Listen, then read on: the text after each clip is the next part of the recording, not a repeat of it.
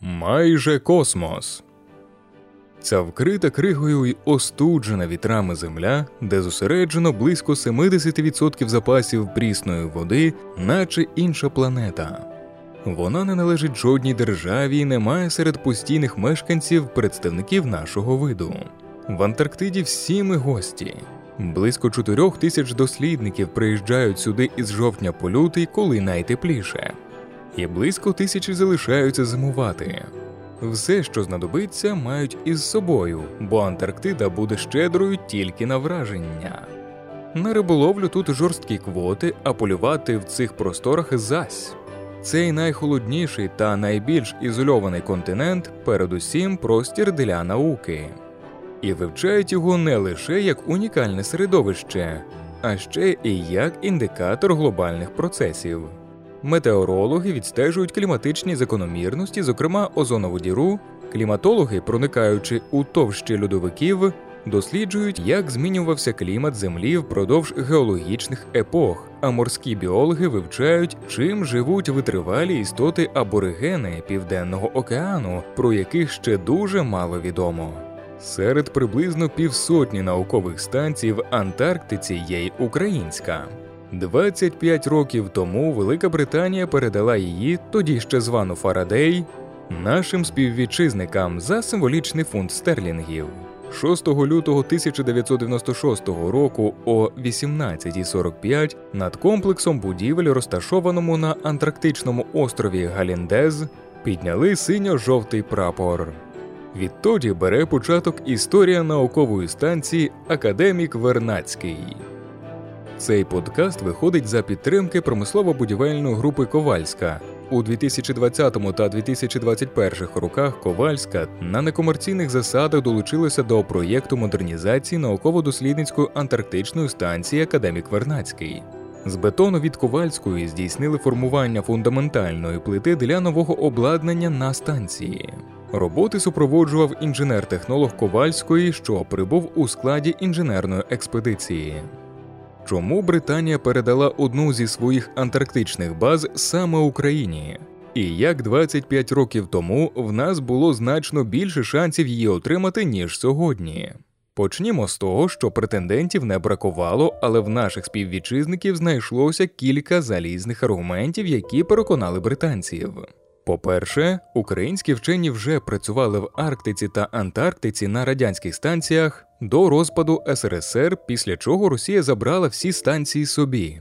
Людство відкрило цей крижаний континент понад 200 років тому, і з самого початку серед перших, хто дістався його берегів, були українці. Протягом 1819-1820 років капітан-лейтенант і представник козацького роду Іван Завадовський з Гадяча, що на Полтавщині, брав участь у експедиції, яка наблизилася до найпівденніших земель.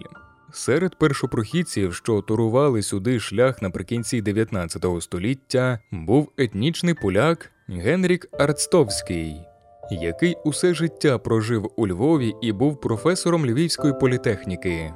1911 року українець Антон Омельченко, родом із села Батьки, теж полтавчанин, був у складі команди британця Роберта Скотта, який контактував з бригадою норвезького мандрівника Рауля Амонсена за першість у відкритті південного полюса. І, хоч Амундсен, як ми знаємо, врешті випередив Скота на кілька тижнів, британець залишив по собі низку записів і вимірів, які стали у пригоді наступним поколінням дослідників. Омельченко, який був учасником та свідком освоєння найпівденніших земель, не мав навіть вищої освіти, однак здобув славу одного з найкращих жокеїв Російської імперії. Англійці запросили його на борт свого корабля Терранова як конюха. Заключну частину шляху Скотт подолав разом з чотирма колегами. Всі вони загинули по дорозі назад. Омельченко з рештою команди чекав на них поблизу берега. Їм пощастило вижити. Разом з усіма учасниками експедиції Омельченко отримав медаль Королівського географічного товариства від королеви Великобританії. Друга причина, з якої Україні дістався Фарадей сприятливий збіг обставин. 25 років тому наша країна все ще мала власний науково-дослідницький флот, зокрема судна льодового класу. Без нього утримання британської бази було б значно менш реальною перспективою. Судна, щоправда, відслужили своє. Наразі українські полярники фрахтують іноземні і мріють, що колись знову матимуть власне. Щороку навесні на станцію Академік Вернацький вирушає річна експедиція, до якої входять вчені і технічний персонал. Вони зостаються на рік і беруть із собою не лише термобілизну, а й краватки та крем для засмаги. Річна експедиція це зазвичай 12 учасників. Традиційно їх починають відбирати ще восени, крім семи науковців, серед яких спеціалісти з екологічних, геофізичних і біологічних наук. Експедиції потрібні також лікар, кухар, дизеліст-електрик, системний механік та сисадмін. Задовільної фізичної форми недостатньо, знадобиться ще й неабияка психологічна стійкість, як не крути, це приблизно 13 місяців, з яких півроку в глибокій темряві, адже станція розташована перед полярним колом і на піку антарктичної зими сонце з'являється на півгодини. 13 місяців ти серед людей, яких бачиш щодня, і нікуди звідси не втекти, не гримнути дверима. Тож, щоб будні не стали нестерпними, треба вміти співіснувати як команда, майже родина, домовлятися і підтримувати одне одного. Про те, що в умовах стресу і відірваності від звичного життя в Антарктиді відчуття підтримки безцінне, розповідає співробітник Ковальської Максим Ілюк, що прибув на станцію Вернацький у складі сезонної інженерної експедиції. Ось що він занотував у щоденнику. Так як на станції протягом 18 років не проводилось жодних масштабних модернізацій, та більшість е, важливих приладів виходять з ладу і доживають свої останні дні. Насправді масштабні модернізації не проводили близько 40 років, тож прилади ще більше потребують ремонту чи заміни. Перший етап модернізації це заміна е, дизель-генераторів. Вони дуже важливий Е, елемент цієї станції, тому що вони постачають електроенергію всю станцію та всі е, навколо лабораторії, які тут знаходяться. Ці дизель-генератори дуже важкі, і той кран, що зараз встановлений, не може підняти їх е, з баржі. За допомогою плав засобів доставляють на станцію всі грузи, матеріали. І зараз максимальну вагу, яку може підняти кран, це 400, ну 350 кг, а вага одного дизель-генератора 2 тонни. Тому погоджено було встановити новий кран-маніпулятор, для якого попередньо потрібно виготовити фундаментну плиту. Я поїхав в Антарктиду, щоб прислідкувати за процесом підготовки е, та прийняття в ній е, участь та виготовлення бетону для фундаментної плити який я ж і розробляв для того, щоб досягти 100% якості. Бетон це е, це основа подальшої модернізації, і він, якщо не буде надійний, то подальші зміни е, не відбудуться. На мені дуже велика відповідальність, тому що з нашого бетону від Ковальської все розпочинається.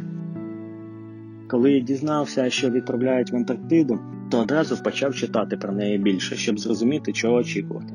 Начитався, що середня температура приблизно мінус 60 взимку і мінус 25 влітку. Проте, коли приїхав сюди, зрозумів, що не такий вже лютий холод, як описували. Холодно буває лише під час сну. Для нас тут швидше літо, аніж зима. Незважаючи на те, що тут і не дуже холодно, нас все одно забезпечують теплим одягом та одіялами. І проблема Антарктиди не в холоді, а радше в мінливості погоди. Протягом години тут може пойти дощ, випасти сніг, піднятись вітер, виглянути сонце, залямляніти океан, обрушитись айсберг. Доводиться миритися і підлаштовуватись під такі погодні умови. Полярники нерідко порівнюють свою зимівлю в Антарктиді з перебуванням у космосі, бо потрапити сюди непросто, та й середовище це одне з найсуворіших на землі. Утім, академік Вернацький розташований у морській Антарктиці, де порівняно з багатьма іншими науковими пунктами умови менш суворі. Мінімальна температура десь мінус 35 градусів, середня мінус 20. А коли тут найтепліше до плюс 5 градусів, то у Києві буває навіть прохолодніше. Тож сюди можна без жартів приїхати і трішечки зігрітися. Однак, щоб стати повноцінним полярником, мороз треба полюбити і прийняти. Для цього слід узяти приклад з моржів, які стрибають в ополонку на водохреща. Тут є подібна традиція купання в океані на Мідвінтер 21 червня, в день зимового сонцестояння в південній півкулі. Чоловіки пірнають у кроватках. Це ініціація. Відчути себе в ролі полярника зміг і Максим Ілюк. Ось що він згадує про своє перебування на станції. Чим харчуєтесь, як даєте раду з лютим холодом. Загалом станція розрахована на 24 людини. Живуть на станції по 4 людини в маленьких кімнатах розміром приблизно 2 на 2 метри, які місцеві називають кубриками. В кожній кімнаті є двохповерхове ліжко. Через те, що в кімнати маленькі, там тепло і душно, тому вночі всі відчиняють вікна. В умовах антарктичної мінливої погоди це скоріше за все плюс, аніж мінус. Після нашого прибуття кількість людей збільшилась до 28, тому деяким людям не вистачало місця в кубриках, і їм довелося жити на горищі. Одним з них став я. Мені, як новачку, випала нагода відчути антарктичні умови сповна. Замість ліжка у нас звичайний матрас з постілю.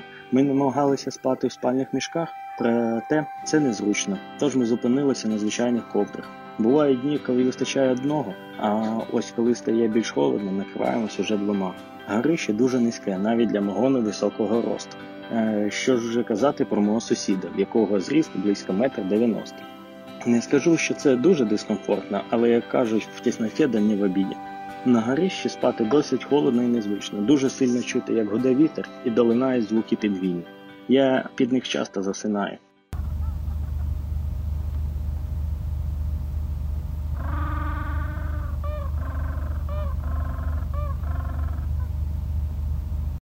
Для мене тут багато речей незвичних. Сама Антарктида для мене незвична, адже для мене, як для людини, е, що виросла в Україні, дивно не відчувати ні ґрунту, ні піску під ногами, а ходити лише по голому камінню. Дивно не бачити звичних для мене дерев, кущів, ялина. Із зелені можна побачити тільки мох. Проте найбільше вражається, звісно, відчуття, що ти знаходишся на березі океану. На перший погляд здається, що це якесь озеро чи море, адже важко уявити, що такий океан і які в нього величні розміри. Коли задумуєшся, де саме ти знаходишся, захоплює дух. І здається, що це сон. Також вражає велика кількість айсбергів. Вони масивні і такої різної форми, аж не віриться, що природа може таке створити. Варто також сказати про основних мешканців Антарктиди. Це тварини. Досить цікавий досвід для мене перебувати поруч з дикими тваринами ще настільки близько. Вони настільки органічно тут живуть, що ми, люди, для них як гості. В Антарктиді всі тварини вважаються священними, як корови в Індії. Згідно з антарктичним протоколом, до них не можна доторкатись і підходити ближче ніж на 5 метрів. Пінгвіни тут для нас, як, е, наприклад, вуличні коти. Ти ходиш по вулиці, а вони навколо тебе бігають, видають звуки, живуть своїм життям. Крім підвінів, тут є і тюлені, і морські котики, які ми бачили на острові Бархани, що недалеко знаходиться від нашої станції. Тварини тут спокійні, що навіть не звертають на нас увагу. Живучи на Антарктиді, ти відчуваєш себе як в зоопарку, і це вражає. Також вражає швидка зміна погоди, тому що ми звикли до стабільності, а тут сонце, дощ, сніг, все змінюється щопівгодини. Дуже подобається спостерігати за природою в сонячну пригоду. З нашої станції нам видні гори, і коли сяють промені, відбиваються від снігу, то це неймовірна красота. Разом з тим, за 60-ю паралеллю як ніде відчувається зміна клімату. За 50 років, як зауважують науковці, середня річна температура на Антарктичному півострові підвищилася на 3 градуси. Це приблизно як різниця між Україною та Скандинавією. У 1997-1998 роках в східній частині Антарктиди було похолодання. Морського льоду побільшало, а в західній, де українська станція, він розтанув. Але креми для засмаги і темні окуляри в антарктичну експедицію закуповують не через це. Річ у тім, що у розпал полярного дня сонце дуже яскраве, його проміння атакує з усіх сторін. Полярники швидко обпікаються, якщо вчасно не намастяться. Дається в знаки ще й понижена концентрація озону, яка особливо помітна з вересня по грудень. В таких умовах страждає зір. Крім того, тут все біле і понад 60% сонячних променів відбивається. Ось така краса, яка буквально засліплює. Коли в Україні осінь в Антарктику повертаються з півночі пінгвіни. Це знак не за горами літо. Воно триває близько трьох місяців. Це найсприятливіша пора для мандрів у цих широтах, бо ризик наразитися на айсберги, добираючись до суші, значно менший. Як правило, саме в цей період проводять екскурсії. Що потрібно, аби долучитися до однієї з них? Щонайменше 6 тисяч євро без вартості перельоту. Це для дешевих і дещо екстремальних опцій. Тури на комфортабельних туристичних лайнерах десь удвічі дорожчі. За позаминулий сезон у Вернацького було понад 4 тисячі відвідувачів. Переважна більшість мандрівників, за словами директора станції, з Китаю. На другому місці США та ЄС. Нещодавно Україна долучилася до країн, що ведуть туристичну діяльність на території Антарктики. У дорогому секторі українських компаній поки що немає, але цей бізнес ласий шматок. До пандемії коронавірусу щороку цей ринок збільшувався на 15-20%. З урахуванням цін попит шалений. Багато хто марить опинитися в цих краях. Наразі туризм поставлений на довгу ковідну паузу, але сподіваємось, що це не назавжди. Поки космічний туризм це ще нереалізована амбіція кількох мільярдерів, Антарктида це найближчий до космічного досвіду, який можливий на Землі, і наших співвітчизників, загартованих ним потроху, але все ж більше. Якщо вам сподобався подкаст, поставте нам 5 зірочок, напишіть коротенький відгук, порадьте друзям та знайомим. І буде вам наука!